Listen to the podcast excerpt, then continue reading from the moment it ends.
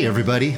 I'm David Dillon, and this is Centered, an exploration of spiritual practices for everyday life. We are so glad you are here. No matter your experience with God, faith, prayer, or spiritual practice, this is a podcast designed for anyone who would like to live life with just a little more balance and health, a little more centeredness and less distraction, a little more compassion and less anxiety we are so glad to be with you. If you were with us last week, you'll recall that we made a case for seeking regular times of stillness or centeredness as a means of flourishing in a culture that thrives on busyness. Frenetic and constant busyness is unhealthy, and yet we tend to be rewarded in our professions and in our lifestyles for being busy. It's kind of a, a badge of honor when you ask someone how they are doing and they answer, Oh, I'm so busy. It's seductive, isn't it? I mean, if I am busy, that means I'm being productive. And if I am productive, then I am valued and esteemed by my boss and others. But does that reasoning really hold up to reality? A musical analogy struck me this week, which, for those of you who know me, should come as no surprise. There's a famous saying among jazz musicians to learn to play the rests. By that, it means that when a musician encounters a rest in the music, it doesn't mean to check out or take a break from making music. No, the rest is a vital part of the music, and all the more makes what you are about to play on your instrument stand out, and be noticed. I was searching the web this week to see if I could find the origins of that quote, and I came up short. But I did find a couple of really great quotes from the trumpeter and band leader Miles Davis that communicate that idea. He said, In music, silence is more important than sound. And then on another occasion, he said, I always listen to what I can leave out. Now, Miles had the chops to be able to play with the best of musicians. And the order of that day in the bebop era was to see how fast and complex you could play. But Miles sought something deeper and richer and recognized the value of space. I always listen to what I can leave out.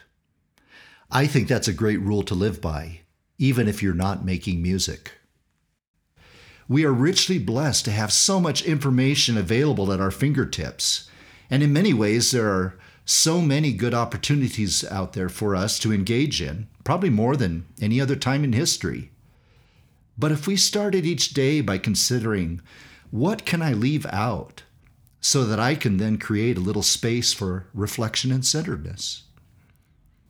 This week, I'm delighted to be joined by a very special guest and friend, Stina Hobrecht who is a licensed counselor, a registered dance movement therapist, and certified as a trauma informed yoga teacher. So, welcome, Stina.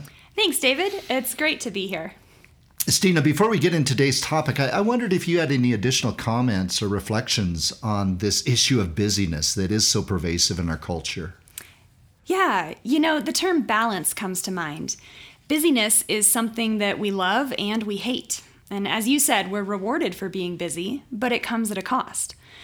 I believe in our hyper driven culture that we've lost the art of being still with ourselves, with others, and with God. We're out of balance. There may even be fear around being still for what we may or may not find within ourselves. So I love the way that you and Kaylee and Carl are seeking to introduce us or maybe remind us of why stillness and centeredness are critical if we are to thrive. And I really loved the practical exercises that Kaylee led us in last week using the breath prayer. Yes, I was struck too how Kaylee first had us pay attention to our bodies before each practice of breath prayer. That in a sense, we had to physically still ourselves and, and even slow down our heart rate before we really could enter into centered contemplation.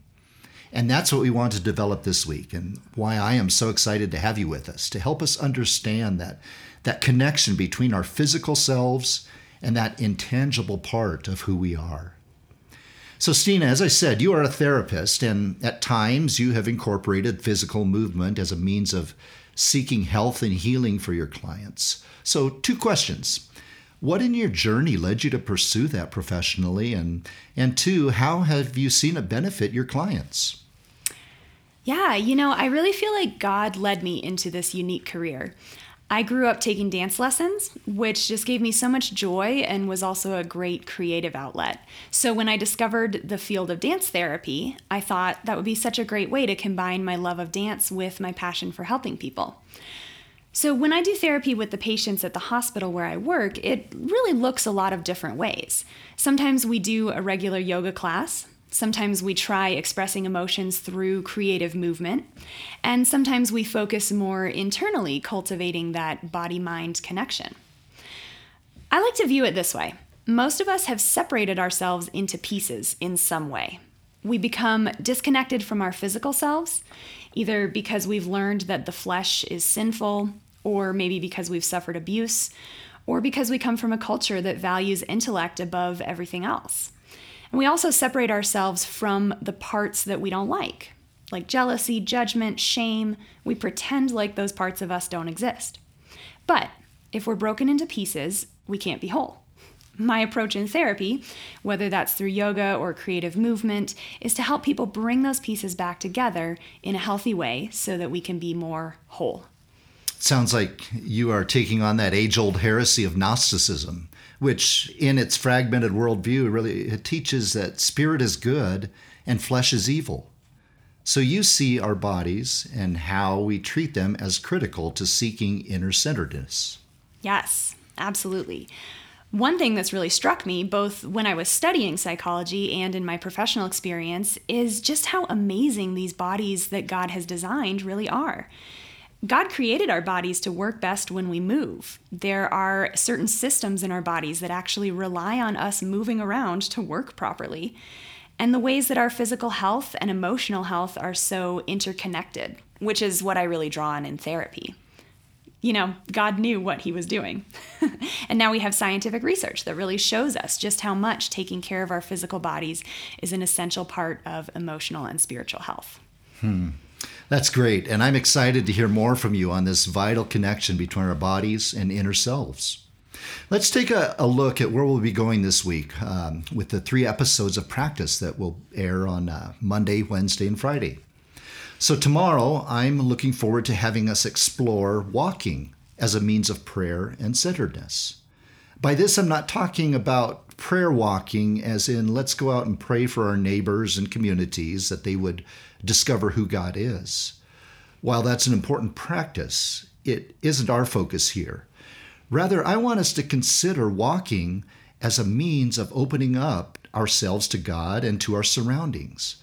I want us to actually consider believing that God might have something to say to us if we would only still ourselves long enough to listen. Ironically, walking can be a marvelous way to still ourselves. How's that for a paradox? Stina, tell us about what we can expect on Wednesday when you will join us again on the podcast to guide us in another practice. Yeah, our second practice on Wednesday, we're going to try out a little bit of yoga. Um, as a way of drawing ourselves closer to Jesus. And there are lots of different ways to do yoga. We're just going to try out a little sample to see what you think. That's great. And then on Friday, we'll be back, and I have a practice I'm really looking forward to sharing. And I'll warn you that it is a little outside of the box. I call it seeing through a new lens, and literally, I'm going to have you use the camera on your phone as a tool, as a way of learning to notice more about your surroundings and how they might be a reflection of what is going on inside of you. When we are busy, we notice less. Hence, if we can learn to see things more deeply and more be more attentive to the world around us, that becomes a great means for combating busyness. So there you have it. And I should probably say one more thing about this week. Whereas last week, Kaylee led us through some excellent practices right on the air, this week, since some of what we'll be doing requires getting out and moving, some of these practice sessions will be more teaching, and then you'll have quote unquote homework to go out and try. As we've said previously, we would love your feedback and comments about your engagement with these practices. You can do that through our social media links, which are in the description of this podcast.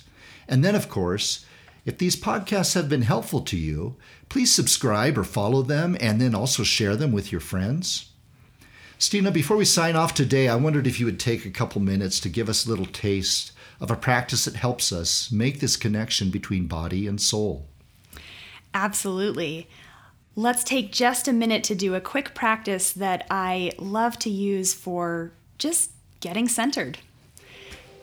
So you might sit up a little bit taller wherever you're sitting. Maybe sit with your feet flat on the floor. See if you can relax your shoulders and make yourself a little taller. Then go ahead and place one hand on your heart and one hand on your stomach just so you can feel your breath. You can close your eyes if you want to. Take a couple of breaths, just tuning into yourself. Take a moment to notice what does your breath feel like?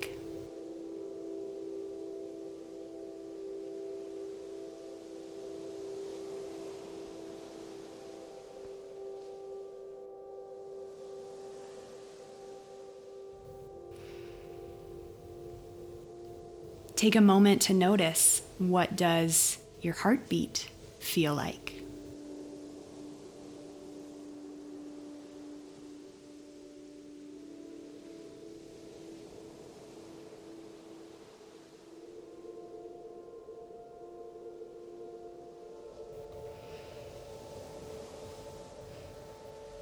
And take a moment to notice your body.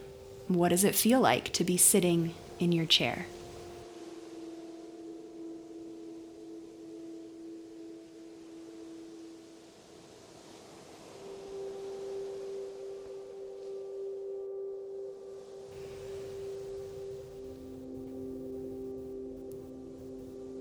Then take just a moment to find a little gratitude for each of those things.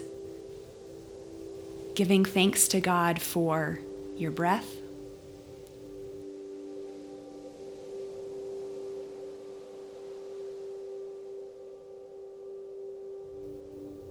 Giving thanks to God for your heartbeat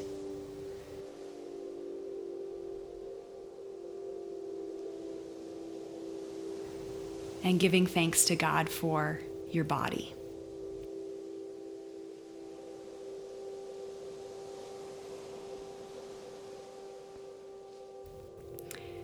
And I always like to say, I know our bodies are not perfect, and oftentimes our relationship with them is complicated, but I still want to be grateful for my body, for giving me a place to live and giving me a way to experience this crazy thing that we call life. I just take another breath or two.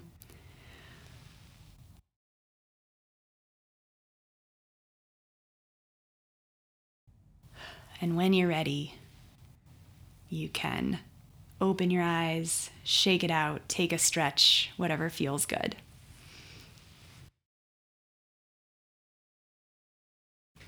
Stina, thanks so much. Appreciate you being here with us today. And thank you for joining us on this podcast. And please stay tuned for uh, coming practices this week on Monday, Wednesday, and Friday.